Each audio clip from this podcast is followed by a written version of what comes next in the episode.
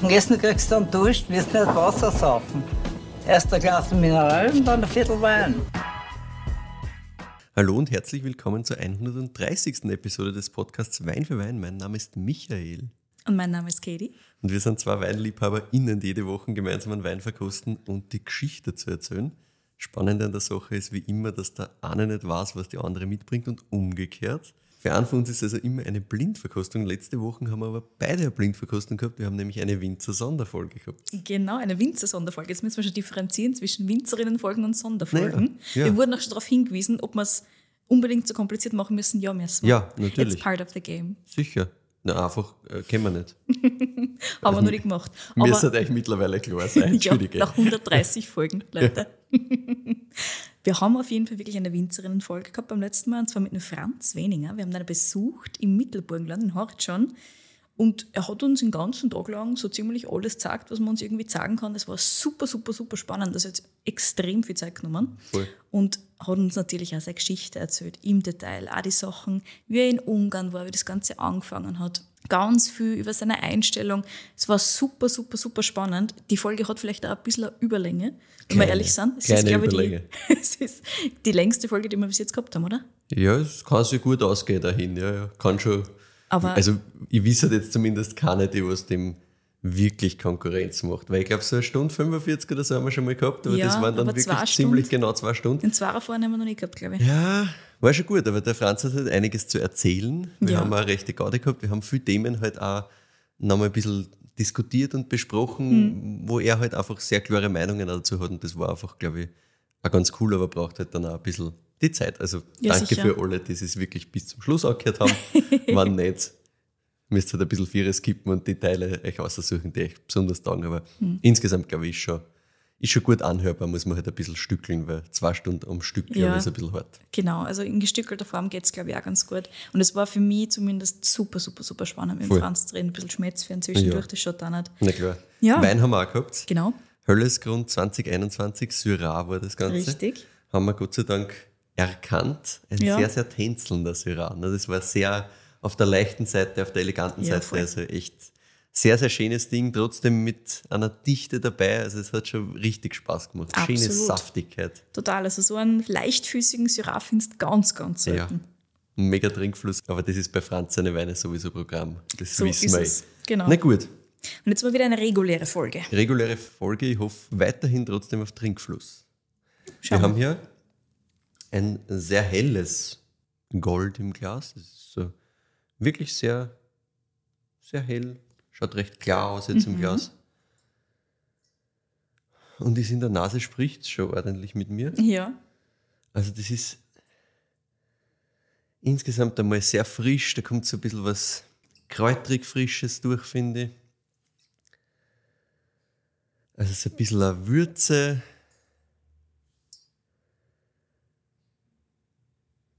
Also ein bisschen was, was leicht fast in so grüne Noten geht. voll. Ich bin So- in einem so- Kräutergarten. So grüne Frische, genau, Mhm. voll. Also Ich bin voll bei so diesem Zitronen-Melissen-Thema. Das ja, passt das mir da extrem gut, ein. Weil du hast es so ein bisschen Zitrus. Genau, das ist alles, ich, ich habe gerade versucht, wie ich das beschreiben kann, aber zart trifft es gut, weil das ist, insgesamt hat das schon einiges an Aroma, das da jetzt rauskommt, Ja, ja. aber trotzdem ist das nichts, was wirklich laut ist, ne?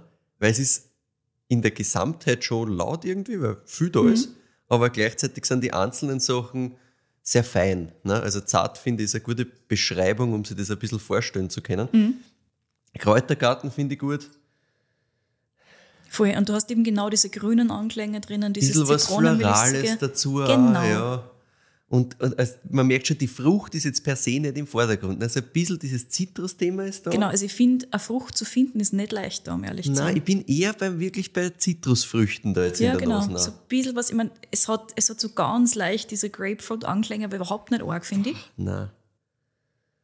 Das wäre jetzt nicht gekommen, muss ich ehrlich sagen. Also, Ja, Schon, also ich finde so ein bisschen diesen, wenn ich versuche mal vorzustellen, was das für eine Zitrusfrucht ist, Ja. dann komme ich am ersten dahin.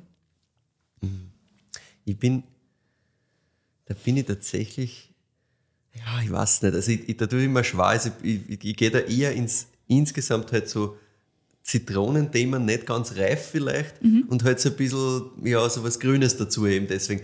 Aber auf Grapefruit war jetzt per se nicht gekommen. Aber Mhm.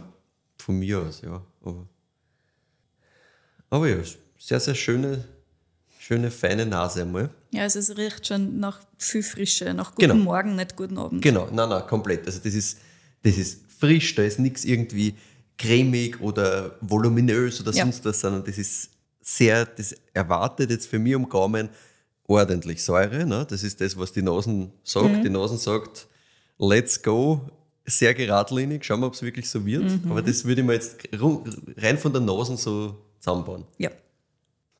Das macht schon ein bisschen am Bogen. Also das ist schon sehr gaumenfüllend. Boah, was ist das? Und da ist ein sehr prägnanter Ton da, ich kann noch gerade noch gar nicht zuordnen. Mhm. Also so ein bisschen getrocknete Frucht hinten raus, auch so ein bisschen. Hätte ich jetzt überhaupt nicht so erwartet am Gaumen. Die Säure ist schon da, aber diese, diese Fülle zu Beginn versteckt das kurz mal so ein bisschen. Genau, es macht am Anfang einen Bogen Ja, und füllt meinen Gaumen und dann fährt es und dann geht es zusammen. Voll. Und dann spürst du, dass die Säure halt schon ordentlich da ist. Mhm. Die hinten außen auch noch so richtig weiter fort. Mhm. Also ich bin fast bei irgend sowas wie, ja, so getrocknete Marille oder so ein bisschen, irgend sowas in die Richtung. Das Ja. Mhm. finde ich weit nicht so intensiv. Ich bin bei eher sowas wie getrockneten Apfelschalen. Da lande ich. Ja, Und ich bin nämlich nirgends bei nicht Es ist nicht gelb, dieses Ding. Aber getrocknete Apfelschalen, so, Ja, so gedörrte weil es ist nicht so wahnsinnig intensiv. Ja. Ich habe gerade überlegt, irgendwie, also mir ist auch zuerst, hast du eh gemerkt, das Getrocknete zuerst kommen, als wie dieses Ja, genau. Mhm. Marillenthema. Dann habe ich so überlegt, kennt sie das ausgehen? Waren es halt nicht so intensive Sachen, aber Apfelschalen finde ich, also so gedörrte, diese Apfelringe, so Genau. diese getrockneten Sachen. ja, Ja, ja. exakt das. das finde ich einmal eine gute Assoziation. Ja. Mhm. Weil ich finde, wenn du Apfel hast, ist der trotzdem ein seiner getrockneten Variation noch relativ frisch. Mhm. Das schaffen alle anderen Fruchtgeschichten nicht und gerade Marille ist im Normalfall viel schwerer, finde ich, hinten nachher. Mhm. Und ansonsten, so von der Struktur her, hast du eh schon gesagt, am Anfang macht sie eben diesen Bogen. Hinten kommt dann dieses Zitrische wieder raus, was man in der Nase auch schon hat. Mhm. Also der, die Säure in dieser Kombination, das ist schon was, was ich wiederum eher wirklich in Zitrone, Zitrone geben würde. Weil das hat schon wirklich diese, diese Power auch. Ich überlege gerade noch, was, was in dem Bogen da so alles passiert, weil das sind schon so ein paar Sachen, die ich gerne diskutieren würde. Ich finde, also alleine von der Aromenstruktur her, hast du am, am Gaumen wirklich ein paar so Kräutergarten, frische, grüne Sachen. Nichts Ja. Getrocknetes in dem Fall, finde ich. Das stimmt schon, ja.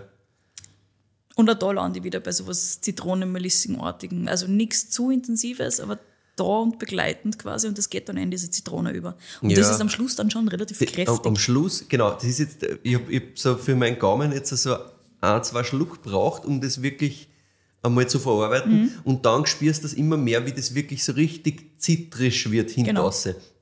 Der erste Schluck, finde ich, da legt sich das einmal alles am Gaumen so an, dass es ein bisschen drüber hinweg täuscht, wie intensiv dieser Säurenerv eigentlich ist. ja. Also, wenn du das nur einmal im Mund hast und verkostest, sagst du, okay, gut, Säuremittel. Das spürst du am Anfang, finde ich, noch gar nicht. Ja, also, das mein ist Gaumen hat sich ein bisschen so, wenn gewinnen du müssen. ja. startest zu verkosten. Ne? Voll. Mhm. Aber ja, diese Apfelringe getrocknet, weil es hat schon sowas Getrocknetes. Ja, ja, genau. Aber von den Kräutern her bin ich auch eher bei so, bei frische Sachen und grüne Sachen. Ja, genau.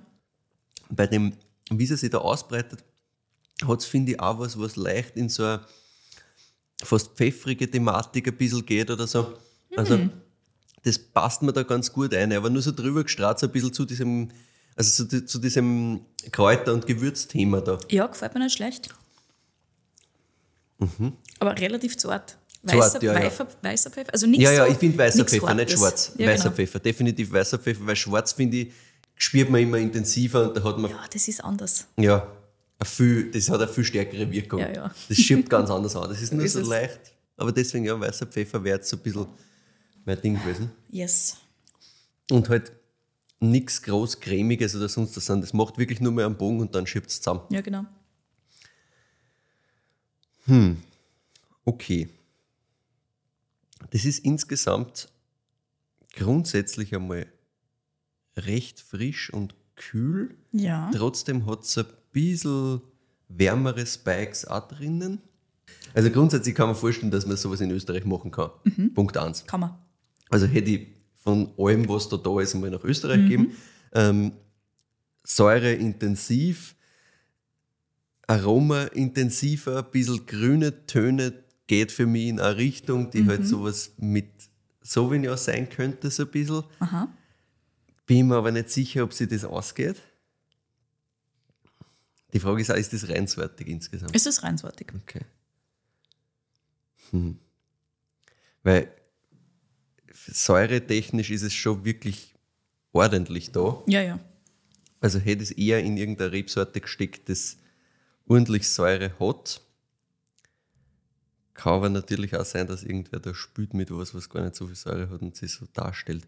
Ähm, weil Riesling hätte es jetzt, einem Riesling hätte ich daraus nicht gemacht. Nein. Wisset nicht wie. Na, Deswegen wäre ich eher so in so eine Sauvignon Blanc Richtung gegangen.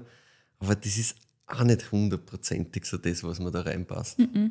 verstehe eher als ein Riesling, aber es ist Nein, auch Riesling hat es überhaupt nichts. Also Das war jetzt nur, okay, was sind denn Sachen, die ordentlich Säure zusammenbringen, weil du brauchst irgendwas, das ordentlich Säure zusammenbringt. Mhm. Genau. Und wenn es kein Sauvignon ist und Ah, kein Riesling ist, geht, ist natürlich Wölsch. richtig. Ja, okay, das macht auch mehr Das Sinn mit dem ganzen Sinn. Abfälligen und Ding. Aha. Genau. mhm, Und auch diesem Freshness-Thema. genau, und diese, das Aromatische halt trotzdem so zart ist, weil das hat mich gerade ein bisschen von dem Sauvignon wieder weggebracht, Ja. weil normalerweise ist das halt dann Das nicht nur extrem, laut, ja. sondern das ist richtig laut, das Ja, schreit die an.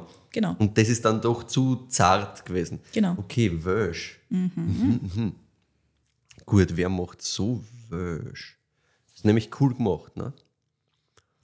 Ich Mhm. finde auch, dass es ein interessanter Specimen of Welsh ist. Ja, vor allem mit dieser leichten Rundung. Also das heißt schon ein bisschen mit Holz gespült. Genau. Ja. Daher meinst du, kommt die Wärme raus. Ja, ja. Es ist keine Wärme Okay. in dem Sinne, es ist Ja. einfach nur von der Ausbauart her dieser leichte Schlenker und auch dieses ganz leichte getrocknete Mhm. Thema am Schluss mit so ein bisschen Das sich Kräutrigkeit aus dieser drin. Holzwürze plus Genau. Wölsch ergibt, okay. Ja. Und Mhm, halt- Verstehe. Du spürst da, dass es eine Zeit auf der Hefe war. Und zwar auf der Voll- sowie als auch auf der Feinhefe. Auch das macht so ein bisschen diese Struktur aus. Klar. Okay, aber Wölsch, das heißt, wir sind wahrscheinlich trotzdem am ehesten noch irgendwo in Richtung Steiermark unterwegs. Yes.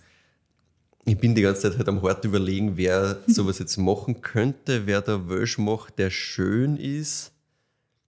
Das ist trotzdem jetzt nicht wild, nicht funky oder sonst was. Gar sondern Das nicht. ist voll auf der klassischen, aber halt schön gemachten Seiten. Rüststück. Also so, ich nehme Wölsch, will den aber nicht einfach nur als Einstiegs 0815-Ding hinstellen, sondern ich will dem ein bisschen mehr Struktur geben, ich will dem ein Genau. bisschen mehr Spielraum bieten. Ich will ein bisschen was tun mit Welsh. Ja. Und wer will ein bisschen was tun mit Wölsch? Paha. Kenne ich das? Steht das auf meiner Liste? Ich glaube nicht, dass auf deiner Okay. Liste. Es kann sein, dass auf deiner Liste steht. Ich meine, das ist halt ein, ein, ein sehr breites Feld von Ja, weil Leuten, unsere die das Listen halt theoretisch unendlich lang sind, naja, erstens aber einmal. auch, auch Leute, die mit Wölsch spielen könnten, weil das ist sowas, das traue ich Leuten zu, die grundsätzlich jetzt da nicht komplett auf der Alternativseite sind, sondern halt Ja. irgendwo aus einem vielleicht klassischeren Feld außer da jetzt mehr probieren. Genau. Und das macht halt, also das ist quasi die Büchse der Pandora, das kann Ja, alles sein. so ist es. Also, Ich weiß, es ist will ich gemein. eigentlich nicht gehen. I'm sorry, aber genau dorthin musst Okay. du gehen. Ja, du, dann, I don't know, sag's mir. Das heißt aber Südsteiermark quasi. Ja, genau. Okay, Südsteiermark. Willst du weiterraten? Ein bisschen gustet es dir. Ja, na sicher, gu- gustern tut's mich total, aber ich überlege, ich gehe gerade in meinem Kopf natürlich dann durch so Sachen, die, Wenn haben wir noch nicht gehabt von den Klassikern, genau. ja, nein, ich gehe es anders auch tatsächlich. Ich gehe Sachen durch, die, die bei dieser Weltmeisterschaft dabei waren und so und wer da das sein könnte, so in Das diese ist ein Richtung. sehr guter Tipp. Exzellenter Tipp, meiner Meinung Wirklich? nach. Ja, Weil das Einzige, was mir dann einfällt, wäre groß, nur nicht Vino groß. Solide, Michi. Wirklich? Ist Sehr das solide. Welschriesling Pro Das ist 2021? Welschriesling Pro 2021. Ah, sauber, ich bin schau. voll stolz auf dich. Schau, Also ich komme ja, mache es mal zu Sachen. Manchmal, vor allem wirklich schön Bauder. Ja, na, ich meine, hier Nice. braucht ein bisschen was, der. Es Ja, ist ja, jetzt sicher. schon doch jetzt Aber deswegen lasse ich dir immer weiterreden. Dezember. Das nur dazu. also, ist nicht so einfach. Mhm. Man muss immer dazu sagen, ich finde immer, das ist dann schon so, das baut sich in meinem Kopf ja so auf. Ja, ja. Und dann ist es da und ich denke mir so, schieb's Kann's da nicht kurz mal weg. Ja, ja, voll. Weil, weil, warum? Also wie kommt es jetzt auf das? Und ich meine, hm, und also Voll. da, da kommen ja dann viele Gedanken ins Spiel, die jetzt eigentlich mit dem reinen Überlegen, wer konnte sowas machen, gar nichts zu tun Die haben. mit dem sondern Wein nichts mehr zu tun haben, genau. na, Sondern die- die nur mit gar- dem, nur, genau. nur mit, mit unserer zwischenmenschlichen Hin- und Herspülerei So mehr zu tun haben und so, okay, wie kennt das denn du denken? Also, Mhm. Und dann irgendwann hole ich das eh wieder Vierer, Gott sei Dank. Yes. Dann ist entweder voller Bläsen oder so wie jetzt. Trifft das ganz gut. Schön, okay. Hast du den schon Cool, mal habe ich noch nie gehabt. Nein. Ich hab mir's gedacht. Nein, aber das ist halt was, was auf meiner Liste steht, eben wegen diesem ganzen Weltmeisterschaftsthema. Das war natürlich dann der ultimative Hinweis, dass ich es wieder Vierer holen habe, mitraut. Perfekt. Cool. Sehr gut, das war ja eh wirklich überfällig. es war erstens einmal überfällig und ich war mir trotzdem hundertprozentig sicher, dass ich die damit jetzt ein bisschen überraschen kann. Na gut, eine Überraschungsfolge für dich. Ja, geil. Und Super. wir erzählen euch natürlich, also so ein kleiner Spoiler-Alert quasi für Ja. in ein paar Folgen werdet ihr hören. Ja, ja. In ein paar Folgen hört ihr die Live-Stimme von Michi und Maria Groß. Das sind nicht die zwei, die das Weingut Groß in der Südsteiermark haben, sondern die, die das Weingut Vino Groß in der slowenischen Stajerska, wie sagt man, Stajerska? Hm? Stajerska, Slowenien. Also in der sch- slowenischen Steiermark quasi haben. Ja. Genau. Das sind Geschwisterpaare. Wir reden gleich noch viel mehr drüber. Aber Amüsiert mich natürlich unendlich, einfach, Genau. weil wir halt diese Folge mit die zwei schon aufgenommen haben natürlich. ne? Das Während ich bereits alles vorbereitet habe für diese Folge hier, glaubt mir, es war schwierig und ich bin umso stolzer, dass der Michi nichts davon mitbekommen Nein, ich habe nichts gecheckt. Ich bin so und wir stolz. haben im Auto noch diskutiert über das Weingut Groß, dann auch nach der Folge Genau. mit Michi und Maria nochmal so, ah, wir müssen sie eigentlich die Sachen halt wieder mal anschauen. Geil. Aber es hat sehr souverän gelöst. Also Ich bin sehr gespannt auf die Geschichte von der anderen Perspektive. Ja, sehr gut. Ich habe nämlich auch gedacht, ich baue wirklich so ein bisschen die Sachen ein, die wir jetzt einerseits bei deiner Folge 26 über Wiener Groß nicht besprochen Ja. haben und andererseits jetzt auch mit Michi und Maria nicht besprochen haben. Was ich rauslassen werde natürlich ist alles, was zum slowenischen Teil dieser Story gehört, Genau. weil das habt ihr eh dann in ein paar Folgen nochmal ganz im Detail. Voll. Und worüber wir sprechen, ist der österreichische Teil des Weinguts Groß, beziehungsweise das österreichische Weingut Groß und damit auch Johannes und Martina. Seid ihr bereit? Michi, bist du bereit? Ich bin bereit, ja sicher. Perfekt. Entstanden ist dieses ganze Überlegen, ob jetzt Weingut Groß ähm, bald machen soll, über einen Tipp tatsächlich. Der liebe Jan hat mir geschrieben und hat gemeint, hey, ich weiß, ihr habt das Weingut Groß, also ihr habt Vino Groß Mhm. schon im Podcast gehabt. Aber wann hast du denn das letzte Mal was vom Weingut Groß aus der Südsteiermark verkostet? Ich daraufhin, puh, schon ewig nimmer. Ja. Und der Jan hat gemeint, da tut sie nämlich gerade aktuell sehr, sehr viel und ich soll mir das doch bitte mal wieder anschauen. Und dementsprechend, wenn man dachte, okay, passt, let's go. Wenn wir schon das Geschwisterweingut Vino Groß jetzt Ja, mehrfach gehabt Gutes haben, dann Timing, brauchen wir ja. eigentlich das Pendant jetzt auch mal dazu. Ja, und dann ist das passiert. Und zwar habe ich mir ein paar Weine von einer angeschaut und bin vor allem am Welsch Riesling Pro hängen geblieben, Mhm. weil ich mir gedacht habe, das ist eigentlich eine super schöne Brücke zu dem, was jetzt gerade passiert. Ja. Also es ist eigentlich ja, sehr sinnbildlich für das, was sie gerade tut am Weingut Groß. Und das ist sau viel, aber das erzähle ich jetzt gleich, gleich noch, alles im Detail. Aber deswegen habe ich auch gemeint, ne, das kennt von einem Weingut sein, das aus dieser, also das spürt man, finde ich, mit dem Wein auch sehr schön. Ja. Das ist was, Ich auch. das kommt schon noch aus der totalen Klassik quasi, aber da, da ist ein Weg da. Aber da wird gespürt, da wird Ja, bastelt, da tut voll. sie was. Genau. Genau. so ist es. Cool. Und genau das ist Sehr quasi also, sinnbildlich, ja. ja. genau, das ist das Sinnbild für das, was passiert jetzt. Alles in seiner Zeit natürlich, aber es passiert gerade sehr, sehr früh Voll. auf dem Haufen. Also gut, ich habe natürlich mit Johannes und Martina dann geschrieben und mit den beiden dann gefühlt einen ganzen Nachmittag lang telefoniert, immer wieder mal zwischendurch ausgesetzt, dadurch, dass irgendwelche von den Kids vorbeikommen sind. Wie schon Ja, gesagt, klar. vier Kinder haben wir da an der Zahl und die sind zwischen 14 und so drei, vier. Dementsprechend ja, das ist, ist ein großer viel los, da, ja. ganz genau. Plus natürlich haben die zwar auch ein relativ großes Weingut, das heißt auch da tut sie relativ viel. Mhm. Aber umso besser war das Ganze, weil ich dadurch einmal mit dem Johannes und dann einmal mit der Martina telefonieren kriegst können. Das war richtig, richtig Geil. spitzenmäßig. Also danke nochmal, dass ihr euch Zeit genommen habt. Gell? So, über die Geschichte vom Weingut Vino Groß haben wir ja schon gesprochen. Das heißt, wir sprechen jetzt über die Geschichte des Weinguts Groß. Und zwar die ganzen Details, die mir der Johannes erzählt hat. Und Mhm. das ist eigentlich ganz, ganz spannend. Ich bin mir relativ sicher, dass ihr nicht mehr so viel wisst von der Folge 26. Das heißt, es kann sein, dass wir von da ein paar Sachen wiederholen, aber ganz ehrlich, wir wissen es selber nicht mehr. Na, außerdem, da ist es sehr im Detail dann auch über wirklich Wiener groß gegangen und wirklich viel über die slowenischen Teile natürlich. Da haben wir ja diese Grundgeschichte auch nur so ein bisschen angerissen. Ja, ja, nur so ganz, ganz ein bisschen gestreift. Und deswegen war das super spannend für mich jetzt in diesem ganzen Kontext auch diese Geschichte des Weinguts Groß nochmal ganz Ja. im Detail zu hören. Also, starten wir rein in die Story. Die war bis vor kurzem gar nicht so richtig rückverfolgbar im Übrigen, hat der Johannes erzählt. Alle wichtigen Daten aus der Zeit vor dem Zweiten Weltkrieg über diese ganze Region sind nämlich während des Zweiten Weltkriegs zerstört worden. Ah, wirklich? Mhm. Okay. Schuld ist der Umzug des Landesarchivs von Maribor nach Graz. Ja, ja. Okay. Der Zug, den hat es erwischt, damit war alles weg. Und das ist halt richtig, richtig zart. Zumindest alles, was in einem Waggon offensichtlich drinnen war. Da. Dementsprechend hat es wenige Aufzeichnungen gegeben, die wirklich halt so Landesaufzeichnungen sind. Jetzt ist es so, dass manche Familien halt viel interne Aufzeichnungen Ja. haben, aber es gibt halt auch genug, die einfach natürlich darauf basieren oder darauf vertrauen, dass das Landesarchiv eh alles beinhaltet, was so richtig wichtig ist für die ganzen geschichtlichen Sachen. Verständlicherweise und im Normalfall Standard. Ne? Ja, plus du musst da eine sehr große und eine Familie mit einem gewissen, ja, mit einem gewissen Ansehen und einer gewissen Mhm. Macht und Geld haben, damit du überhaupt selber zu der damaligen Zeit, also je weiter wir zurückgehen, desto schwieriger Richtig. irgendwelche Aufzeichnungen machen kannst. Ne? Also, So ist es. Johannes hat es aber natürlich sehr interessiert, wie die Geschichte vom Hof und von der Weinregion und den Weingärten generell ausgesehen hat. Und das verstehe ich hundertprozentig. Mir wird es genauso gehen. Ich würde auch alles sicher. wissen wollen tatsächlich.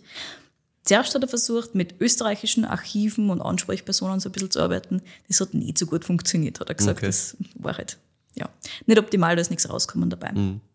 Erst als er dann einen slowenischen Historiker beauftragt hat, da sind dann Sachen rausgekommen. Ist natürlich praktisch, weil natürlich Slowenien die Region gleich ums Eck ist quasi. Also wir sind da in der Südsteiermark, wir sind nicht weit weg von der Grenze zu Slowenien natürlich. Wir sind in Ratsch an der Weinstraße, damit das auch immer gesagt ist. Und ja, auf Slowenisch hat es einige Aufzeichnungen noch gegeben. Ja, du hast ja gesagt, der Zug von Maribor, also das Genau. Archiv verlegt von Maribor nach, Nach Graz. Graz. Das heißt, Ja. waren ja offensichtlich die Aufzeichnungen. Sieht man, In wie Maribor. eng diese Regionen Genau. verstrickt sind, einfach nur mal an einem ganz kleinen, einfachen Detail. Ja. Ne? Dass das Zentralarchiv war in Maribor. Das heißt, jetzt zu sagen, ja, passt, wir müssen auf österreichischer Seite da unbedingt was haben, ist ja eigentlich schon mal zu knapp gegriffen. Ne? So ist es. Und so war es auch. Und rausgekommen ist dabei unter anderem, dass die Riede Nussberg, die ganz zentral ist für das Weingut Ja. Groß, seit dem späten 13. Jahrhundert schon als Weingarten existiert. Die erste Erwähnung Hm. war 1298. Nicht schlecht. 13. Jahrhundert ist was, was du halt einfach gut. nicht greifen kannst, gefühlt. Ne? Also Cool. das ist halt einfach Ewigkeiten her. Das ist nicht 19 irgendwas, das ist nicht 18 irgendwas, sondern einfach nur mal 500 Jahre weiter zurück. Das ist, das ist wirklich lang Mhm. her, ja. Der Johannes sagt mal, das kann sogar sein, dass es wirklich so einer der ödesten oder der ödeste Weingarten in dem Eck ist, wo es eine durchgehende Verortung als Weingarten gibt. Ja. Also ewig, ewig, ewig, dass das ein Weingarten war. Cool.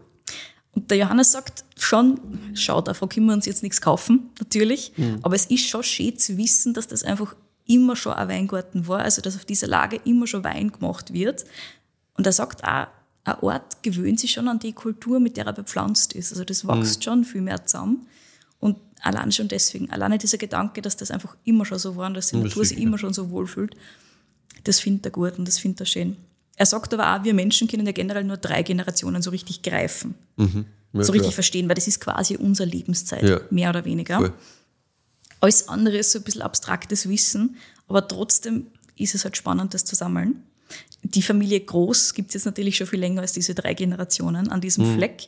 Die hat eingeheiratet in diesen Ort, also in Ratsch, ähm, in der Südsteiermark, so im 18. Jahrhundert irgendwann, Mhm. einmal 17 irgendwas. Und hat einen Hof übernommen. Pacht war damals natürlich bei freier Besitz, den hat es nicht gegeben. Also Nee, du bist klar. halt unter irgendeinem Stift. Ich glaube, Stift Ja. St. Pauli hat man es nicht aufgeschrieben. Aber du bist unter irgendeinem Stift Ja. und du pachtest halt diese ganzen Stiftsflächen und arbeitest halt damit und lieferst Klar, dann natürlich gibst halt ab, ja. Genau. Und die Pacht war aber vererbbar an die Kinder Mhm. und deswegen sind diese Sachen halt teilweise schon seit, was weiß ich, zehn Generationen im Besitz, weil man Pacht vererben kann. Also Ja. Pacht vererben konnte in diesem Ja, Sinne. ja. Mhm. Heute ist es natürlich was ganz anderes. Aber unter dem Kirchenrecht war das damals so. Und damals war der Nussberg auch schon Teil des Hofs. Mhm. Als jetzt die Bauernbefreiung von den Stiften gekommen ist, hat sich die Familie leider den Nussberg nicht leisten können, weil es ist ja dann natürlich alles verkauft worden. Ja, okay, gut. Ja. du musst dir den das Spaß ist dann alle den leisten können. Gang und fertig. Ja, quasi. ganz genau. Und deswegen ist er weggekommen aus der Familie. Es ist natürlich schade, das heißt, es war nicht dauerhaft unter einem Besitz, aber Ja. es war weiterhin ein Weingarten. Ja. Also es ist jetzt nichts irgendwie gerodert worden oder sowas in Richtung. Und der Johannes hat gesagt, dann ist wirklich eine Phase gekommen, wo Wein in der Familie groß quasi keine Rolle mehr gespielt hat. Er hat gemeint, wir waren eigentlich fast weg vom Fenster, was Wein angeht. Schon vor dem Krieg war noch mal so ganz wenig Wein da und nach dem Zweiten Weltkrieg ist dann die Grenze erzogen worden und damit quasi alles enteignet, was gehabt haben. Also das war halt auch noch so ein Punkt, Ja. der vielen in dieser Region weder hat. Na sicher, natürlich. das ja einfach, Ländereien sind ja einfach komplett abgeschnitten worden und Ja, fertig. Ja. genau. Klar. Mit dem Großvater von Johannes und von Michi ist dann der Aufschwung gekommen. Mhm.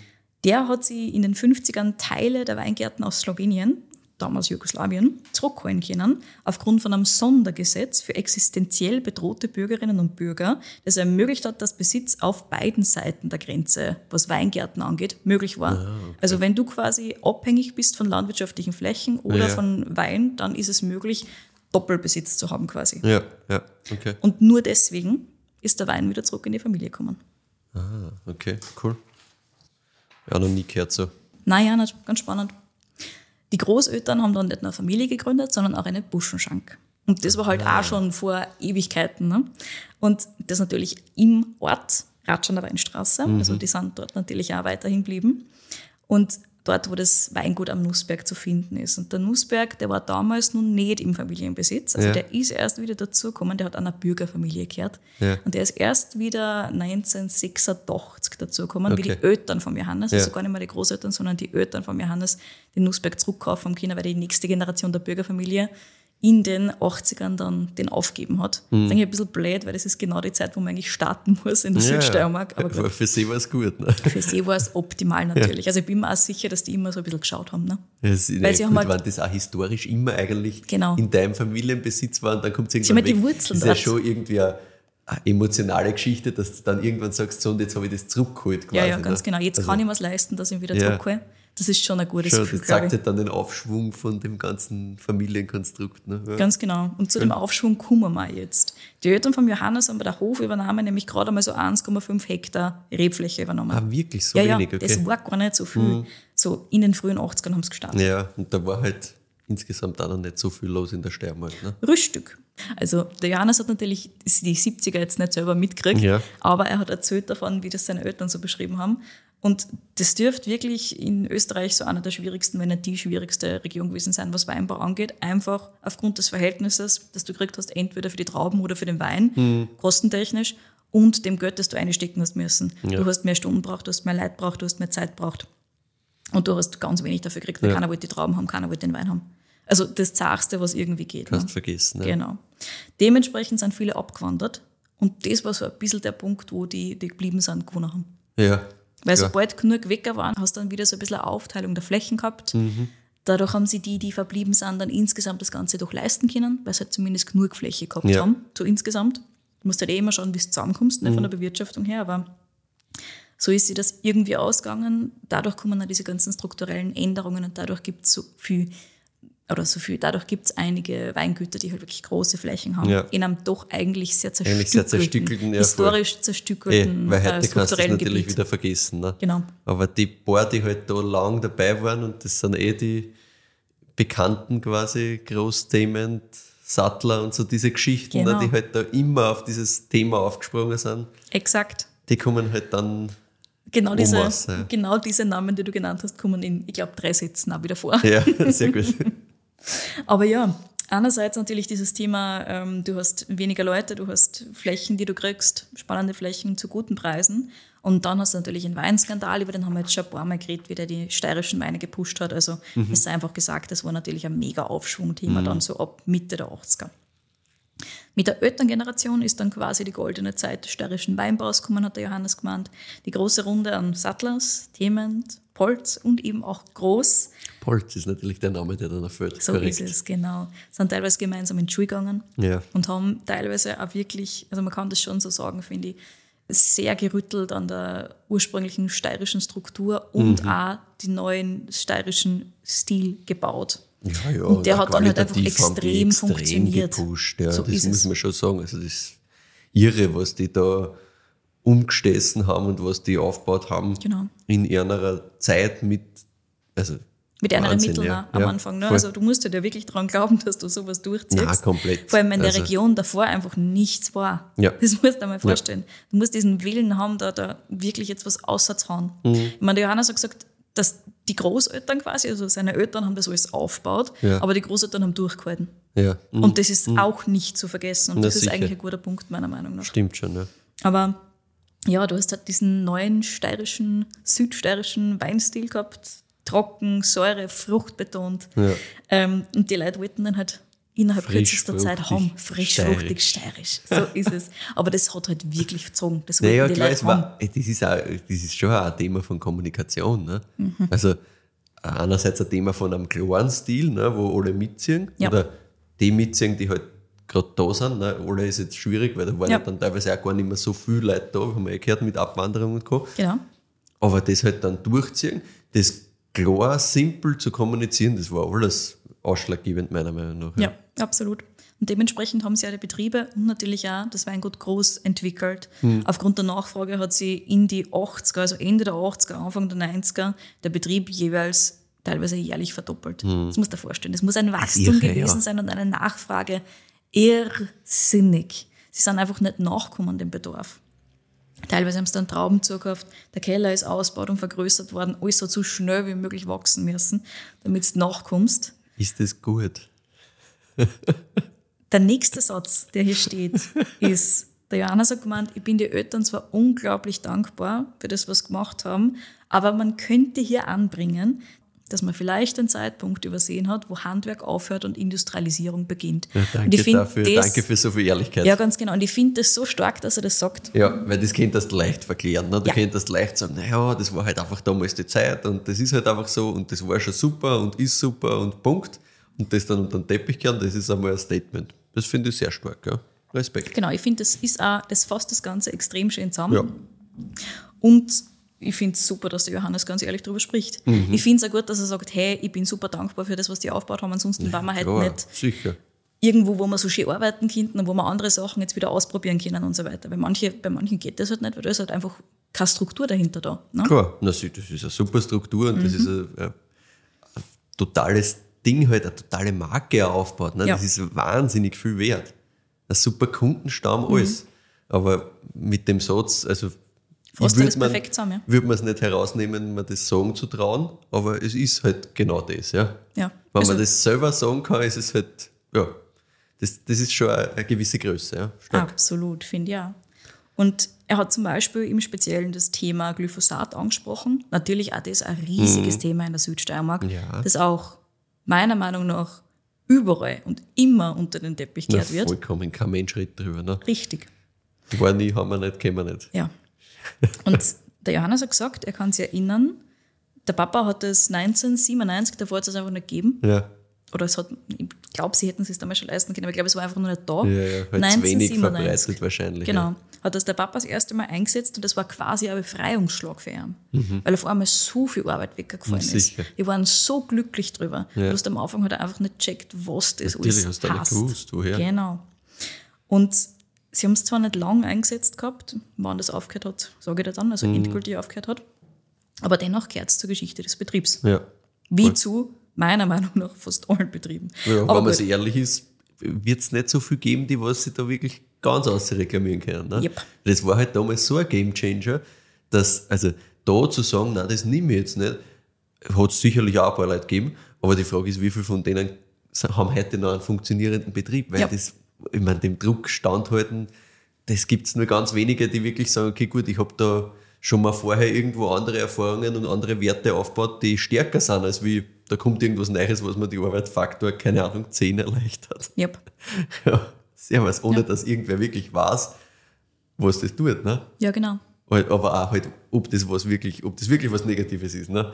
Also, Du ganz am Anfang, Michi, ja, halt, Wie das, willst kann, du das das, das meine ich. Kann keiner wissen. wie ja. willst du, das kannst Und dann du nicht musst du wissen. erst einmal sagen, nein, brauche ich nicht, nehme ich nicht, das ist sicher schlecht. Ne? ja, Ist schwierig. absolut. Ich meine, auch spannend natürlich, aber das haben wir vor nicht allzu langer Zeit einmal diskutiert gehabt. Bis Anfang der 90er hat es einfach keine Reinzuchthefe gegeben, weil das war Ja, halt im Lagerhaus ja. nicht vorhanden. Genau. Und das ist so witzig, weil du glaubst halt, ach, Reinzuchthefe gibt schon ewig. Nein. Nein, natürlich nicht. Man war auch erst einmal drauf gekommen, wie das funktioniert. Richtig, genau. Und auch das war natürlich ein Gamechanger. Das hilft Ja. ja. natürlich auch, weil dann werden die Weine immer genauso, wie es halt die Hefe sagt, dass sie Es werden kann sollen. nichts sein. Sicherheit Oder weniger sein. Ich mein, eh. aber ja, genau. Also auch solche Sachen natürlich helfen da dabei, alles sehr zu, nennen wir streamlinen. Ja, sicher. Und das ist ja das, was die Industrie dann irgendwann, wenn es halt dann anfängt, macht. Ja. Ja, so ist es. Und jetzt kommen wir mal langsam aber sicher zur aktuellen Generation. Du hörst, wir sind jetzt zu Ende der 90er, Anfang der 2000er und damit zum Johannes. Der hat Klosterneuburg gemacht und hat dort 2003 tatsächlich seine Diplomarbeit über Glyphosat geschrieben. Wirklich? Voll spannend. Also der hat sich angeschaut, was sind die Wirkungen von Glyphosat, auch längerfristig auch auf dem Boden. Also den hat das damals schon brennend interessiert Okay. und der wollte wissen, ob das wirklich gescheit ist oder vielleicht doch nicht. Und das ist, Spannend. finde das voll stark Ja, eigentlich. Weil cool. 2003, ich meine, Ja, da war, war, also, wa- was haben wir gesagt, 99 oder wann hat der Papa angefangen? Oder 97. 97 gell? Also es ist jetzt nicht so viel Zeit vergangen. Ne? ja, genau. Wahnsinn. Cool. Und die Ergebnisse waren komplett arg, hat er gesagt. Also das wird, das wird richtig wild gewesen sein. Au. Er hat gesagt, du hast da ganz, ganz wilde Unterschiede beim pH-Wert im Boden gehabt, also richtig Ja. arg behandelt versus unbehandelt. Und du hast teilweise dort, wo das verwendet worden ist, auch Moos drüber wachsen gesehen. Und das ist halt ein klares Zeichen, hat er gesagt, für tote Erde. Und das hat ihn Nein, nicht so gut. Mhm. geschockt, dass er gesagt hat, okay, passt, für ihn ist klar, auf keinen Fall würde ich es jemals verwenden. Mhm. Auf keinen Fall. Gut. Also da war quasi dann klar, okay, passt, Glyphosat wird es nicht mehr geben. Das haben sie auch, hat er, das, hat er die Überzeugungsarbeit, ist, das, ist ihm das durchgegangen quasi? Nein, das ähm, ist erst passiert, wie er übernommen hat. Okay, Genau. Aber für ihn war es ab diesem Zeitpunkt ganz, ganz klar, klar, ja. Mhm. er wird das nicht verwenden. Ja. Fertig, egal wie viel es hilft oder wie Ja, viel ja, es die Sachen erleichtert, unter Anführungszeichen. Tatsächlich hat er eine Ausbildung im Bioweinbereich gemacht. Das heißt, es hat ihn wirklich ganz am Anfang interessiert. Und während der Ausbildungen war er jetzt nie, oder während der Ausbildung war er jetzt nie ewig lang auf irgendwelchen Betrieben. In Deutschland hat er mal einen Herbst gemacht. Das war sehr spannend, hat er gesagt. Aber natürlich habe ich so ein bisschen nachgefragt, hat es irgendwelche Betriebe gegeben, die komplett beeinflusst haben. Und er hat gesagt, "Hm, eigentlich nicht. Was anderes hat ihn beeinflusst. Das erzählt er dann nachher gleich. Aber einmal einen Herbst in Deutschland und dann war eh sehr viel Fokus auf zu Hause. Seine Auslandserfahrung hat er sich auf eine andere Art und Weise geholt. Und dafür muss ich jetzt die Geschichte von der Martina aufrollen. Bist du bereit? Ja, bitte. Jetzt sind wir bei Part 2. Und ich habe ja, wie schon gesagt, mit den beiden gleichzeitig telefoniert. Ja. Das war wirklich optimal, um einmal quasi beide Sichtweisen, beide Blickwinkel auf all die Themen im Weingut äh, zu kriegen und natürlich auch die Geschichte von der Martina, von der Martina selber erzählt zu kriegen. Das na ist eigentlich sicher. mein Lieblingsfall. Die Martina ist in der Obersteiermark aufgewachsen, hat in Graz studiert und wollte eigentlich Volksschullehrerin werden, also wollte eigentlich, wurde Volksschullehrerin. Ja. Und wenn du schon in Graz bist, ist es ja in die Südsteiermark Ja, gar nicht ja mehr so weit. Kann man genau. schon mal umfahren. Und als sie dann mit 20 am Zierecker Pfingstfest war, klassisch den Tag halt vom Frühschoppen bis am Abend auf der Bierbank verbracht, da ist ja dann irgendwann einmal der Johannes über den Weg gerannt. 2005 war das. Ah ja. Das ist ja schon ewig her eigentlich. Und ich habe sie gefragt, ob sie damals schon irgendwie Interesse am Wein gehabt hat, weil sie halt unten am Zierecker Pfingstfest war. Und sie hat gesagt, nein. Einfach war nix, nein, das war halt- und nichts anderes. Da fährt man halt ab, weil es halt ein Frühschoppen ist. Und Ja, fertig. klar. Für Frühschoppen brauchst du jetzt auch nicht unbedingt eine Weinaffinität. Ne? Ja, genau. Also es war überhaupt nicht gegeben. Das ist wirklich erst mit dem Johannes gekommen dann. Lustig. Aber, hat sie mir mit einem Schmunzeln erzählt, in ihrer Matura-Zeitung hat sie damals geschrieben, ich will einen Bauernhof führen. Ah, wirklich? Ganz spannend, Okay. ja. Mission accomplished, aber ganz anders, als sie sich jemals vorgestellt Ja. hat, natürlich. Aber, Aber so lieb. ne? Sie haben vor nicht allzu langer Zeit anscheinend die Matura-Zeitung ausgraben wegen irgendwas und da ist drin gestanden, ich möchte einen Bauernhof führen. Süß. Super nice.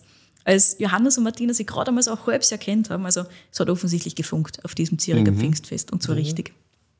Und als sie die zwei gerade einmal so ein halbes Jahr kannt haben, war natürlich ein bisschen eine Fernbeziehung, weil Graz und Südsteiermark ist doch ein bisschen eine Ja. Autofahrstrecke. Da wollte der Johannes dann auf Weltreise gehen. Also der wollte weg. Oh, ja. Und die Martina hat gemeint, okay, passt, komm ich mit. Geil. Nach Ja, einem halben gut. Jahr. Ist Kennst du ein halbes Jahr und dann Ja. gehst Challenging, sagen wir mal so. Challenging indeed, aber du lernst dich halt kennen. Du Jupp. weißt dann noch wirklich, ob es passt oder nicht. Frage ist halt, wenn du die irgendwo auf halbem Weg dann so kennenlernst, dass du sagst, Nein, das ist nicht, ist auch blöd. Ja, dann musst du halt getrennte Weltreisen weitermachen. Stimmt. Ist halt so. Ich meine, es tut dir ja nicht weh. Und so wieder finde ich, dass die Martina trotzdem sagt, ja, passt, Ja, machen wir. darfst halt nicht so strukturiert planen, oder was, weil sonst. Ja. Komm, wer plant mit gute 20 sehr Weltreise strukturiert? Nein, stimmt auch. No fucking party. Gut, erzähl dir mal, wo sie überall waren. ja. Von Asien, darunter Malaysia, also Malaysia, Singapur, Indonesien, Bali, ist es nach Australien gegangen, nach Mhm. Neuseeland, bis in die USA haben sie es geschafft und dann ist einer das Geld ausgegangen. Das heißt, es ist nur mal ein bisschen Mexiko ausgegangen und dann sind sie heimgeflogen. Ah ja, okay, na gut. Das Aber ist aber eh insgesamt, nicht schlecht. insgesamt sind sie ein halbes Jahr Anfang unterwegs 20. gewesen. Ich finde das sehr solide. Ja, ein ja. halbes Jahr und dir geht erst in den USA das Geld aus. Das ist wirklich solide. Und dann noch ein bisschen Mexiko draufstickeln, weil kostet nicht so viel. Mhm. Nicht Auch schlecht. nicht so blöd, finde ich. Ein halbes Jahr waren sie also insgesamt unterwegs und Martina hat gesagt, seitdem waren sie eigentlich nie mehr als zwei Wochen getrennt. Also Mhm. Ja, gut, es aber hat wie gesagt, du kennst die ja dann wirklich. Richtig, genau. Da Du weißt weißt, ob auch, das wie es funktioniert. ist, ja, wenn du ständig aufeinander pickst, weil du hast halt auch jetzt sonst niemanden. Yep. Wenn das geht, dann sage ich, passt, geht's heiraten? Nein. Genau, so haben sie es ja gedacht. Wo es Wein gegeben hat, haben sie sich natürlich also ein bisschen die Weingüter angeschaut. Aber sowohl Johannes als auch Martina haben sich wirklich sehr interessiert für das Thema Kultur. Also die wollten halt einfach dort sein und dort leben und im Prinzip kennenlernen, wie das wirklich ist, wenn man dort ist. Also nicht nur dieses von Weingut zu Weingut fahren, wie es manche Winzerinnen, Töchter und klar, machen. also das so klassisch machst du es ja dann eher auf einem, auf einem Praktikumslevel, dass du von einem Weingut zum nächsten handelst Ja. und immer halt dort die Kohle verdienst für die nächste Geschichte, mehr oder weniger. Aber nein, Aber das klingt nicht weinlastig eigentlich. Nein, so. ich meine, wie schon gesagt, natürlich interessiert es alle zwei. Ja, natürlich haben sie sich viel angeschaut, weil wenn du schon am Land bist, dann schaust du wie das dort funktioniert. Aber es war sehr viel Fokus auf dem Thema Kultur und Mhm. Leute kennenlernen und wie ist das dort wirklich. Und das ich eigentlich auch ganz cool. Die Martina hat dann auf jeden Fall, nachdem sie zurückgekommen sind, fertig studiert, als Lehrerin gearbeitet. Sie ist dann in die Südsteiermark runtergezogen. Volksschullehrerin gibt es überall, brauchst Ja, überall, ja dementsprechend wurscht, ganz praktisch, bist, ja. ganz flexibel, genau. Und sie ist dann eben runtergezogen und mit 25 haben sie schon ihre Tochter gekriegt. Also die Martina hat gesagt, das war ein bisschen früher als gedacht. Ups. Aber ähm, das hat dann trotzdem super funktioniert. Heute haben die zwei übrigens vier Kids, das habe ich ja vorher Mhm. schon ganz kurz erwähnt, zwischen 14 und so drei bis vier. Also die Esther, die jüngste, ist jetzt schon ein Toddler quasi, ein Ja. Kleinkind. Aber ja, das ist schon ein Haufen Management, den man Ja, da leisten muss. ja. Mhm. Während wir telefoniert haben, ist Ist eh ein einiges Haufen passiert Arbeit. im Hintergrund. Ja. Das war sehr, sehr lustig. Zwischendurch haben wir es, glaube ich, eins von den Kids abholen gefahren. Also wir haben ein bisschen im Auto telefoniert, Ah, haben wir ja. Kinder eingesammelt, dann haben wir wieder weiter telefoniert. ja, Das war super. da muss man, also ich glaube, wenn du vier Kinder hast und äh, ordentliches Weingut, dann musst du schon ein bisschen multitaskingfähiger sein. Ja, definitiv. Dadurch, dass die zwei jetzt schon eher bald Kinder gekriegt haben, äh, war der Fokus dann auch sehr stark auf alles close to home quasi, auch für die Ja, Martina. ja. Also auch Weingut-Fokus ab dann. Also war es keine Volksschullehrerin mehr, sondern hat halt dann im Weingut immer wieder mitgemacht. Klar. Auch das, ich meine, mittlerweile ist es halt genauso ihrs wie äh, das von Johannes, Ja. hundertprozentig. Aber du musst halt ein bisschen reinwachsen und sie Mhm. erzählt dann nachher, wie das war. Das ist nämlich auch ganz spannend, finde ich. Und das ist auch ein sehr interessanter Faktor, finde ich. Mhm. So dieses Reinwachsen in ein Weingut, das nicht deiner Familie gehört. Ja, sicher. Egal wie, egal auf welche Art und Weise, immer nicht interessant. Immer, nicht immer einfach. Ja, vorher. absolut. Ganz klar hat natürlich auch der Faktor eine Rolle gespielt, dass der Johannes gemeinsam mit seinem Bruder, dem Michi, schon mit 21 das Weingut überschrieben gekriegt haben. Ein bisschen mehr darüber von der Michi-Perspektive werdet ihr bald hören in der Folge mit Vino Groß, also mit Yes. Michi und Maria. Das wird auch sehr spannend. Da hört es wirklich in ihren Worten. Aber spannend war es auch für mich zu hören, wie der Johannes das erzählt hat. Und auch der sagt eigentlich stark vom Papa, vom Alois, dass er das wirklich mit Mitte, Ende 40 gemacht hat und er das wirklich Ja. übergeben hat. Grund für das Ganze war die Trennung der Eltern. Also der Alois hat sich von seiner Frau scheiden lassen. Und die zwei haben überlegt, wie machen wir das am besten? Wie machen wir das, so dass es sinnvoll ist, wirtschaftlich für die Familie, für die Übergabe, dass das alles nach wie vor funktioniert. So hat es der Johannes beschrieben. Also die zwei beschreiben das sehr, sehr ähnlich. Und es dürfte dann wirklich darauf rausgelaufen sein, dass sie gesagt haben, okay, passt, der Johannes würde es ohnehin machen, der Michi würde es auch machen. Wir überschreiben ihnen das. Und wir sind eh nicht aus der Welt quasi, aber wir ziehen uns halt Schritt für Schritt immer weiter zurück. Und das ist schon ist stark. stark. Ja. Ja. Ein starkes Stück. Ab 2007, also 2006 war so Übergabezeitraum und ab 2007 haben die zwei wirklich Weinbau und Ausbau und so weiter selber übernommen. Mhm. Ab da hat es dann auch keine Herbizide mehr gegeben, kein Glyphosat mehr gegeben, Ja, alles okay. das. Mhm. Und schon damals hat der Johannes im Hinterkopf gehabt, eigentlich wäre es gut, wenn wir auf Bio umsteigen. Ja. Aber er hat gesagt, Der Betrieb war überhaupt nicht bereit dafür und er selber mit die 21. Eigentlich auch nicht. Also das war ja ein Riesenbetrieb damals. Ne? Mhm.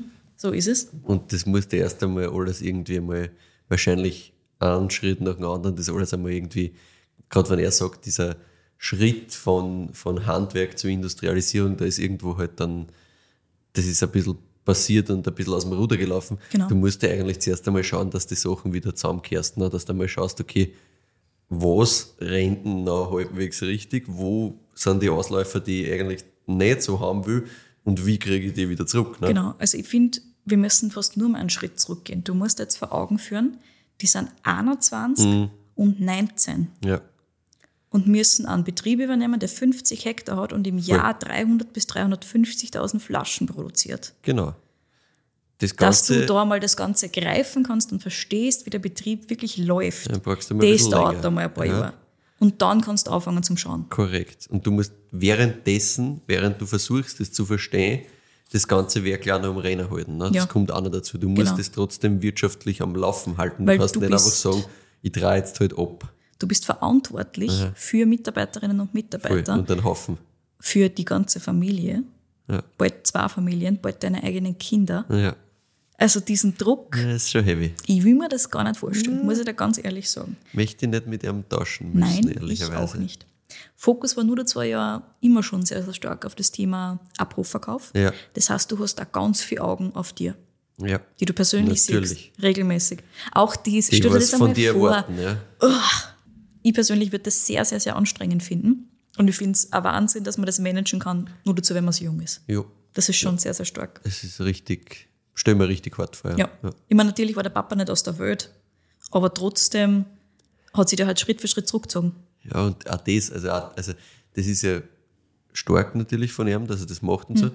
Ich glaube halt, dass das auf der anderen Seite für die zwei Burschen, sage ich jetzt da bewusst, weil das sind in dem Moment ja Burschen mit Ja. Mhm. 19 und 21, stelle ich mir auch wieder schwer vor, weil du musst jedes Mal das erzählen, warum sich der Papa jetzt, obwohl er ja gar nicht 70 ist, wie es in andere Betriebe ist, wo sich dann endlich Ja. vielleicht einmal der, der Patriarch, sage ich jetzt einmal so blöd, Mhm. verabschiedet, ähm, sondern dass das schon früher passiert, dass diese Übergabe da ist, dass jetzt da halt nimmer alles einfach, ja, aber ich habe immer beim Alles einkauft, so quasi Ja. rennt, sondern, also, da glaube ich, kommen viele Sachen zusammen, die gar nicht so easy sind.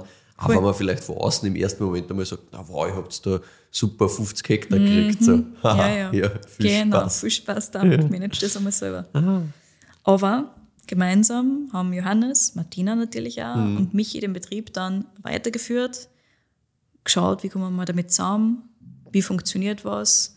Die Maria ist dann auch dazu gekommen, ein bisschen später. Das ist die. Schwester von der Martina Sie haben und gemerkt, es jetzt eine Frau von. Michi. Ja, Genau. Also, die Schwester von der Martina hat den Michi geheiratet und jetzt Yes. sind es zwei Geschwister, die verheiratet sind. Das heißt, Cousinen und Cousins doppelt. Yay. Ah, äh, extreme Verwirrung. Es sorgt immer für Verwirrung, aber es ist dann ganz logisch, wenn man sich das vorstellt. Außerdem, ich meine, macht Sinn, haben offensichtlich super, super gut zusammenarbeiten können, Ja. die vier. Klar. Also es dürfte wirklich passt haben. Der Johannes hat sich dann wirklich verstärkt auf die Produktion in der Südsteiermark fokussiert. Also der war wirklich Keller, wie machen wir das? Und der Michi war für das Thema Vertrieb ganz, ganz stark zuständig. Und hat sich zugleich immer stärker auf die Rebflächen in Slowenien fokussiert, die ebenfalls zum Betrieb kehren. Yes. Diesen Teil der Story hört ihr bald. Nur mal Genau. aus dem Mund von Michi. Sie haben wir in zwei Wochen dann quasi. Ja. Genau. Die vier haben damals in einem Haus gewohnt, also alle vier auf einem Haufen.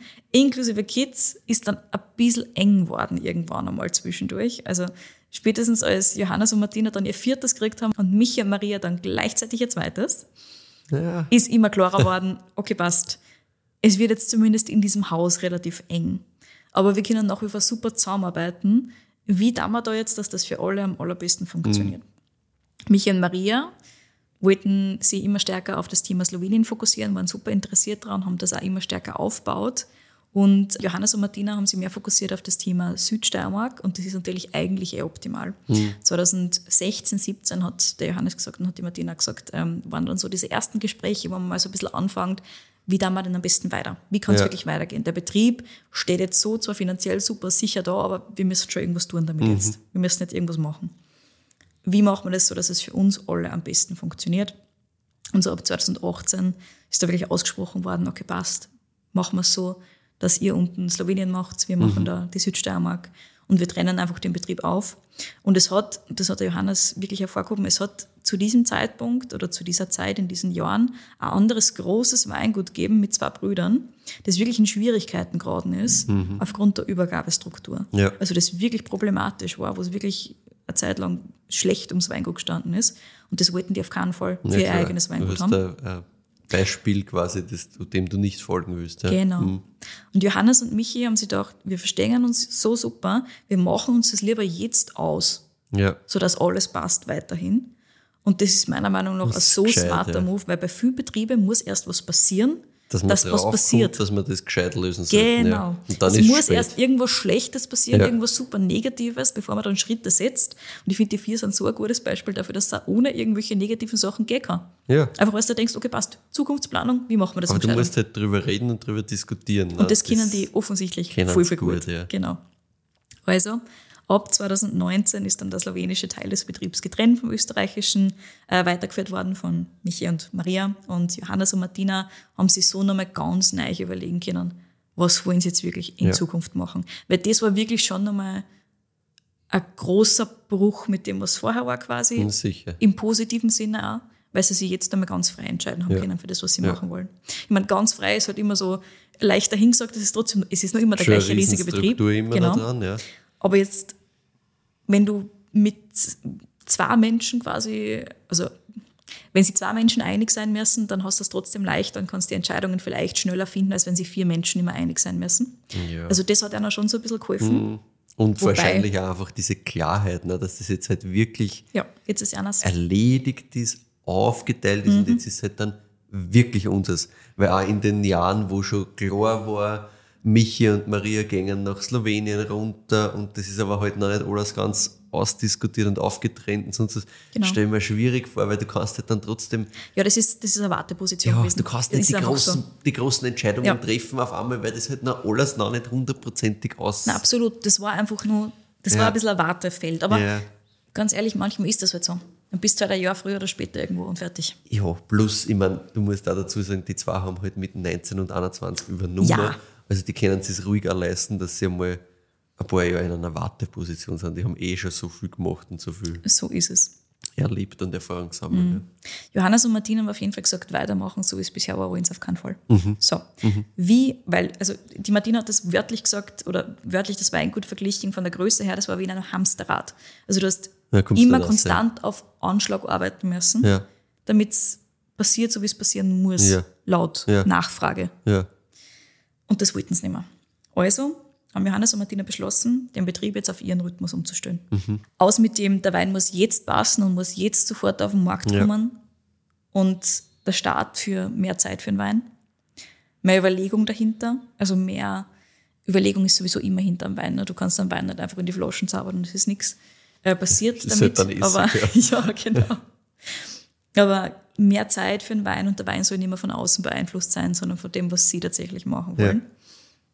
Mit 2019 gibt es also jetzt diesen allerersten Jahrgang, der nach dieser Idee von mehr Zeit gemacht worden ist.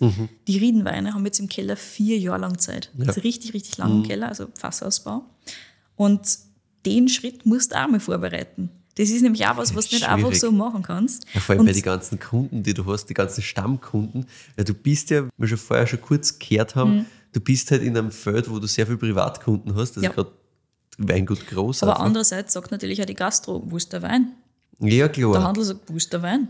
Aber wenn ich es am großen Händler mit dem diskutiere und der versteht es, dann habe ich trotzdem einen Schritt mehr, der kommuniziert das halt dann für mich weiter. Mhm. Am Endkunden das zu erklären, ist, glaube ich, trotzdem noch ein Stückel mühsamer, sagen wir mal. Ich glaube, jetzt gar nicht schwieriger oder leichter, aber mühsamer Ja, ja, einfach. du musst gleich du musst halt jeden erklären. Ne? Ja, Und immer und immer wieder, aber warum? Aber ich hätte jetzt gern meinen Nussberg so ein Jahr aus dem Jahr 19 und nicht erst in zwei Jahren. genau. Ah, Und, aber es ist, der Johannes hat das ja super schlau gemacht. Also dieses Überlegen, dass Weine mehr Zeit brauchen und dass sie ihnen mehr Zeit geben wollen, das ist schon seit 2006 der Fall. 2006 hat sich der Johannes ein Fassel vom Papa geschnappt und hat gesagt, du passt, ich lasse das jetzt acht Jahre liegen und schau, was passiert damit. Also auch da hat er schon gespielt. Ne? Cool, ja. Es hat einfach alles immer ein bisschen, es braucht ein bisschen Zeit, Naja, aber es passiert nicht immer. umsetzen, aber die Ideen sind schon länger da. Klar. Es passiert ja immer was im Hintergrund. Also Ja. die zwei dann sehr, sehr viel, bevor sie es dann veröffentlichen. Ja, ja. Das ist ganz, ganz spannend. Aber 2000, also ab 2015 hat der Johannes dann schon angefangen, dass er Rücklagen und Reserven bildet, dafür, dass das 2019 umsetzen können, sodass sie Reserven veröffentlichen können, zumindest von vorherigen Jahrgängen. Also da, ab da das vorbereiten müssen, damit sie das irgendwie ausgeht mit 2019. Also das ist eh, das passiert Sehr alles im Hintergrund und du weißt das halt nicht. Ja. Voll, weil du denkst, wie, wie, wie kommunizierst du das jetzt, wie machst du das? Aber natürlich, die Entscheidung wächst ja auch nicht von äh, ja, Anfang 2019 zu Ende 2019 oder wie Ja. immer, sondern das ist ja was, was sich wirklich schon länger entwickelt. Genau. Also rein so sortimentstechnisch oder von den Ideen her, von diesen Basisideen her, führen jetzt seit dem Jahrgang 2019, seitdem der heraus ist, keine großen Putzleteile mehr, sagt die Martina. Das war so der erste Jahrgang, wo sie ihren, sie nennen es unforcierten Fassausbau. Das heißt, kein Stress dafür. Wir machen das so, wie wir es machen wollen, von der Zeit her. Ähm, ab da ist es wirklich so passiert. Und die Basis wird in Zukunft, also die Weinbasis quasi wird in Zukunft weniger wichtig werden. Der Fokus liegt jetzt mehr auf den Riedenweinen, Okay. also mehr auf Nussberg, auf Sulz, auf Perz. Und zudem gibt es aber auch Weine wie eben diesen Welschriesling Pro hier, Ja. wo sie sich ein bisschen spülen, wo so ein Ja. bisschen was dann. Ja. Und das finde ich auch voll, voll schön. Da ist der aktuelle Jahrgang 2021. Wohin damit die Reise geht, das finden sie auch noch heraus. 2020 war der erste Jahrgang. Das haben sie auch noch nicht groß kommuniziert gehabt. Sie Mhm. Ja. machen es immer so. Sie machen immer so ein bisschen low-key lustig, und ja. dann erst Ja. mit dem Songs 21er. kann In und dann auf einmal 21er, so, genau, in 21er haben wir jetzt auch bei der Weltmeisterschaft natürlich viel Leute gefeiert. Ja. Dementsprechend ist das jetzt viel mehr rausgekommen. Voll. Aber ich finde es super, super spannend, dass sie da halt trotzdem dann sagen, okay, passt für dann also bei kleineren Geschichten was. Wir basteln da jetzt ein bisschen einmal dumm, wir schauen, wo wir hinkommen damit. Und die Idee ist im Prinzip, wie es du ja schon beschrieben hast. Ne? Also es sollte schon ein easy drinking Welschriesling sein, aber mit Substanz halt. Mit Genau. einer Idee dahinter, Ja. mit ein bisschen Spülen, mit ein bisschen Holz. Ich meine, der war jetzt zwölf Monate auf der Vollhefe im Fass. In verschiedenen Fassgrößen. Mhm. Ja. Und dann noch vier Monate auf der Feinhefe. Also Mhm. hat einfach ein bisschen Zeit gehabt insgesamt und das spürst du halt auch. Das ist so dieses, diese leichte Rundung, diese Ja. Struktur, die er hat. Voll. Und 21 natürlich jahrgangstechnisch, da hast Ja. du schon die Säure da. Voll. das Schiebt er halt schon durch, so ja. insgesamt, Mhm. ganz genau. Es sollte natürlich kein Riedenwein sein, also es wird auch nie ein Riedenwein Ja, werden. ja. Zumindest aus heutiger Sicht. Das ist einfach wirklich ein eigenes. Ein eigenes. Spielzeug, ja. Ganz genau, eigenes Spielzeug. Pro steht für progressiv. Natürlich auch Sinn. Also so dieses Schatz, wir dann was. Nein, ist Wir gute, arbeiten, wir gute, arbeiten. Das ist ja immer eigentlich das beste Marketing-Tool, das ein Winzer oder Winzerin hat, ist ja im Endeffekt dann wirklich der Wein selbst. Und wenn ich sagen will, dass Veränderung da ist und ich sage das mit einem Wein, der anders ist als das, was man jetzt da gewohnt ist und das halt auch so schön, man hat gesehen, es funktioniert offensichtlich, weil ich bin ja auch sofort dorthin gerannt zu, okay, muss irgendwo aus der Tradition kommen und spült sie jetzt aber. Perfekt. Damit Ja. habe ich ja erklärt, dass der Wandel gerade aktuell besteht. Ne? So ist es, ganz genau. Und die Umstrukturierung am Weingut, die umfasst jetzt nicht nur den Keller, sie sind auch ab 2021 offiziell die Biozertifizierung eingegangen. Ah, ja. Also jetzt machen sie es offiziell, Ja. Mhm. das Ganze. Jetzt war es wirklich Zeit für beide. Das haben beide ganz unabhängig voneinander gesagt. Ähm, die zwei haben nur dazu den Betrieb verkleinert und nicht nur ein bisschen, sondern ordentlich. Von diesen 50 Hektar Rebfläche zur höchsten Zeit haben wir jetzt 36 übrig. Ah ja, Also man ist ordentlich was da weggegangen. hat es Ja, ordentlich was runtergerissen. Ja. Das ist jetzt noch immer viel. Aber ja sie aber es sind grad- andere Größen. ne? Genau, Also, und sie sind gerade in der Basis viel Pachtflächen losworden, die Ja. sie loswerden wollten, die sie jetzt nicht mehr brauchen, wo es genau um diesen stressigen, der muss jetzt draußen sein, gegangen ist. ja klar, was halt wahrscheinlich damals einfach deswegen gepachtet worden ist, weil einfach die Nachfrage größer war. Ja. Dann haben wir halt einfach Exakt. Flächen, Flächen, Flächen dazugenommen, die vielleicht auch nicht die besten Flächen immer waren Genau. wahrscheinlich. Ja, klar. Deswegen landet er in der Basis dieser Wein. Ja, sicher.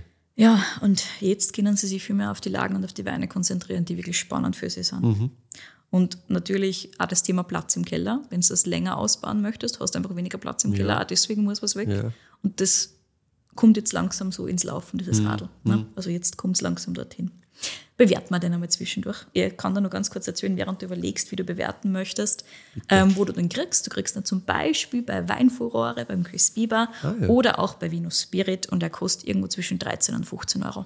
Okay, ja, preis-leistungstechnisch ist es natürlich leibend, weil Ja, das ist ein fair. sehr fairer Preis dafür, dass das schon einiges an Spannung mitbringt und dann Strukturabsatz von Welschriesling, Ganz genau. Mitbringt und trotzdem 13 bis 15 Euro. Ich, meine, ist Ich finde, auch essenstechnisch funktioniert der, glaube ich, ganz gut. investiert, ja. Ja, 13 bis 15 Euro könnt ihr easy investieren und ich glaube, Ja, das ist das ist super, ein- ein super Vorbote. Das ist gut, ja. Also ich bin sehr, sehr gespannt insgesamt, was da sonst auch noch so kommt. Mhm. Aber das ist schon mal ein, ein schönes Teil. Das glaube ich auch essenstechnisch kann man das, glaube ich, ganz gut kombinieren. Voll. Das kann man ja einfach mal sagen, was Wurschrieslinger kann. Finde Ja. ich immer super. Ich bin da jetzt insgesamt irgendwo bei einer 9,2 in diese Richtung. Genau. Also Bin ja dabei. schönes Ding, cooles Ding. Ich bin halt insgesamt dann nochmal mehr gespannt, was, wie diese Transformation geht von dem, was man jetzt da kennt, von ja, Sauvignon, Groß und so, Nussberg-Sachen, Sulz und Co. und wohin das dann geht. Also was da Das dann wird so rauskommt. spannend. Das wird super spannend. Also ja. meine Vorfreude ist sehr, sehr groß. Voll. Und es war auch, also generell alles, was ich durchverkostet habe, auch von den Riedenweinen und so weiter und so fort, war es was anderes als das, was ich im Kopf gehabt habe. Ja. Also es tut sich auch jetzt schon was, aber es passiert jetzt natürlich jedes Jahr was. Nein, und das ist klar. halt super spannend. Voll. Was ich halt auch so spannend finde, ist, dass sie die Umstellung trotzdem so vorsichtig und ich würde fast sagen, liebevoll vollziehen. Ja. Nicht überstürzt, also sehr überlegt Ich das glaub, das Ganze. darfst du auch nicht, weil du halt so viel Ah, was die- Marke, Name, Stammkunden Genau. hast. Aber was die Abhofkundschaft angeht, Ja. und so deswegen habe ich liebevoll gemeint, weil sie Ja. halt denen gegenüber, die wollen es halt auch nicht komplett jetzt vor, vor vollendete Nee, Tatsachen die musst stellen. mit aufbauen in Wirklichkeit. Genau. Die sollen den Weg mit einer gemeinsam gehen können. Und du musst dich halt schon auch nach so großen Umstrukturierungen und also, wenn es den Betrieb aufteilst und so weiter, wieder ein bisschen selber finden. Auch das ist natürlich eine Phase, Ja. aber es ist natürlich auch spannend für sie zwei. Ne? Sie können voll. jetzt alles Mögliche machen. Jetzt kennt, ja, genau. Jetzt gibt's, Nur mal vielleicht freier als vorher. Ja, Wobei es sicher. mit Sicherheit jetzt kein Riesending war. Also ich bin mir sicher, dass sie die vier insgesamt nicht gegenseitig zurückgehalten haben. Aber du kannst einfach nur mehr Na. andere Entscheidungen treffen, wenn du das einzeln aktiv machst. sicher nicht, aber passiv überlegst sicher im Hinterkopf, okay, wenn Passt ich das jetzt mache, Immer dieses passt passt für das für den Michi und für die Maria eh Genau. auch. Naja, logisch. Also, das, also auch wenn du das vielleicht gar nicht wirklich im Kopf hast, das, du hast ein bisschen eine mentale Handbremsen, hast immer drin. Ja, sicher, weil du halt mit Kann allen man, immer also, reden musst. Genau. Aber ich meine, Johannes und Martina sagen beide, zwischen Erna und, und Michi und Maria ist nach wie vor super eng. Also es wird sehr Ja, viel das diskutiert, ja es wird sehr viel geredet. Und das stelle urcool. mir- stell mir das super cool vor, weil es halt trotzdem einen hast, mit dem du Ideen teilen kannst, und wo du überlegen kannst gemeinsam. Aber du kannst ja trotzdem dann die Endentscheidung, wenn was für dich am besten passt, dann machst du es so. Ja, und fertig. voll. Und du bist nur für dich selber verantwortlich, nicht für alle. Voll. Und Aber das hast ist auch schon so ein Punkt. extrem nahe Gesprächspartner, die wirklich auch die ganze verstehen. Geschichte kennen, die, Genau. die, die jeden Schritt kennen, den du da schon gemacht hast früher. Und ja, ist schon leiwand. Ja, voll. Ganz spannend finde ich übrigens auch, das habe ich vorher schon ganz kurz angeteasert, wie die Martina ihren Platz gefunden hat am Ja. Weingut Groß. Die Kids waren natürlich schon ein wichtiger Faktor. Es ist Ja. eh klar, wenn du vier Kinder kriegst in nicht zu einem Riesenabstand, dann ist natürlich das schon ein großer Teil der Zeit. Mhm. Das heißt, du musst schon immer schauen, wie geht sich das aus, wie funktioniert das Ganze zeittechnisch. Aber wenn Zeit war, dann hat es schon mitgeholfen natürlich. Zuerst einmal draußen so ein bisschen, wenn es sich ausgegangen ist. Ja. Dann hat es die Ausbildung zur Biowirtschaft gemacht. Also Ah, Bio okay. war auch für sie super, super interessant, Ja. super bald. Das war so Anfang der 2010er. Und dann so ab 2014, 15, 16 ist immer mehr so richtig reingewachsen Mhm. in den Betrieb, also so richtig, richtig. Und der Keller ist in Johannes sein Ding, das macht er. Aber entschieden wird gemeinsam. Fertig. Cool. Und die Martina hat so ihren, ihren Platz irgendwo zwischen Büro und Weingarten gefunden. Und die Kombination aus beiden ist das, was ihr eigentlich am besten gefällt, weil so weiß, was alles rennt. Also Ja. so kann sie managen natürlich. Sehr Aber gut. so ist sie ja draußen und das ist ein ganz essentieller Punkt. Und da können wir jetzt vielleicht noch so ein bisschen in die Zukunft des Weinguts groß übergehen. Ja. Einen Teil haben wir ja ohnehin schon besprochen, was eben dieses Ja. Thema Keller und so weiter angeht, aber hinter den Kulissen passiert nur viel mehr. Die Martina interessiert sich zum Beispiel ganz, ganz stark für Themen wie Permakultur und Agroforst. Also Agroforestry kommt ja jetzt immer wieder vor. Ja. Hat sich da Projekte angeschaut, redet mit Leid und schaut jetzt, wie es das gemeinsam mit Johannes wirklich bei Erna umsetzen kann. Auch für neu gepflanzte Weingärten vor allem. Ja. Das ist eh so der Klassiker, da funktioniert es am allerbesten, sagt man. Außerdem hat sie jetzt einen Biodünnkurs gemacht. Ah ja. Naja, Okay. Interesse ist groß. Es interessiert sie sehr, sehr stark. Und sie hat eine eigene Versuchsflächen, wo sie das alles ausprobiert. Witzig. Aber für den ganzen Betrieb ist es aktuell nur nicht spruchreif, sagt sie. Deswegen wird das auch nicht kommuniziert, dass es jetzt irgendwie groß Nein, Versuchsflächen die gibt. so die probieren Richtung. einmal und, und schauen einmal. Sie testet, ganz genau. Sie Cool. schaut, wie das Ganze funktioniert. Sie macht das wirklich, also sie, sie rührt das Ganze selber an, sie bringt das Ganze selber aus und so weiter, damit es wirklich gespürt, wie ist es im Weingarten, wie Mhm. Ja. funktioniert das Ganze. Sie sind einfach so vom Typ her, sagt die Martina, zuerst einmal wird getestet, ausprobiert, funktioniert das für uns. Und dann, wenn es wirklich Hand und Fuß hat, Dann dann wird es kommuniziert und dann geht es weiter. Und ich bin jetzt natürlich super gespannt, wie das Ganze die nächsten Jahre über weitergeht. Ich freue mich schon irrsinnig drauf auf die ganzen Entwicklungen. Ich bin auch absolut der Meinung, dass wir uns unbedingt einmal mit, mit Johannes und Martina zusammensetzen Sicher. müssen für einen Podcast. ist jetzt der, Ab also der Ultra-Cliffhanger natürlich, dass so kleine Teaser da sind. Ja. das passiert gerade Genau. Hintergrund, aber es kommt erst, wenn es wirklich passt. Aber ich mir Ah, dachte, ich bin das aber ist schon jetzt, gespannt. Genau. Ja. Aber ich mir dachte, das ist jetzt einfach so ein schöner, ähm, so ein schöner Start quasi in dieses neue Weingut groß und mit, mit so vielen spannenden Themen, die da jetzt alle sind und die Hm, sehr jetzt cool. immer stärker umgesetzt werden. Deswegen ja, habe ich mich schon darauf gefreut, dass ich dir das alles erzählen kann. Ja, muss man unbedingt natürlich am Schirm haben, einfach weil halt da viel passiert im Hintergrund auch Ja. noch viel. Also das, das ist ja längst noch nicht das, was wir da jetzt da trinken und verkosten können, was das ist, was da eigentlich schon alles passiert. Ne? Ganz genau. Wie du Das gesagt wohnt hast, jedes. Jahr, genau, jedes Jahr wird das nochmal einen Ticken spannender werden, was da passiert. Das So finde ich halt es. schon sehr, sehr cool. Vor allem danke, dass du es mitgebracht hast und danke, dass wir es endlich gemacht haben, weil jetzt sind wir halt trotzdem noch immer noch an einem Anfangsstadium von dieser ganzen Umstellungsphase Genau. schon mit dabei. Ne? So ist Weil es. jetzt dann in fünf Jahren zu sagen, war Wahnsinn, was die da umgestellt haben, ist ja schön und gut. Mhm. Aber viel spannender ist natürlich, wenn wir Mitverfolgen. jetzt schon irgendwann mitverfolgen. Das hätten wir wahrscheinlich schon vor einem Jahr oder zwei Jahren machen müssen. Auch das richtig, ja. Fair point. Aber gut, jetzt sind wir dort. Das braucht halt auch immer so ein bisschen, bis dann das wirklich so rüberschwappt, bis man wirklich mitkriegt, okay, da wird im Hintergrund was gemacht, weil man hat halt trotzdem so ein Bild von Weingut groß und da ist man halt geprägt von den Sachen, die man früher irgendwann Genau. einmal gewusst hat. Das ist halt einfach sehr, sehr klassisch und ja, halt eher das, wo du sagst, okay, das geht an die Breite und nicht wahnsinnig dann in die Tiefe, wobei es natürlich da auch immer viel Rinnweinen zu geben hat, die Genau. voll in die Tiefe gehen. Ja. Aber was du siehst den ganzen Tag und schnell mal wo kriegst, war halt dann einfach nur die breite Masse. Genau. Sehr, sehr schön. Herzlichen Dank. Super spannend. Wer, also wie gesagt, ich habe den Welschriesling Pro so auf der Liste irgendwie im Hinterkopf. Ja. Aber ich bin halt dann auch nicht dazu gekommen, dass ich sage, okay, passt, jetzt muss ich mir das unbedingt einmal bestellen und anschauen. Ja, voll. Also man auch, braucht halt dann nochmal diesen Stoß. bin dorthin. sehr dankbar, dass der Jan gesagt Ja, hat, genau. schau dir das einmal an, da passiert gerade sehr viel. Eben, weil wenn du dann nochmal so, ein- so ein Feedback kriegst, so quasi, hey, schau her, ich hab's mir schon angeschaut, dann bist du nochmal gespannt, um, dir das anzuschauen. So ist es halt so, ja, das sollte ich mir wieder mal anschauen, weil da tut sich was. Ne? Ja. So wie es wir damals diskutiert haben, auch Genau. nach unserer Vinogros-Folge. Yes. Sehr schön, herzlichen Dank.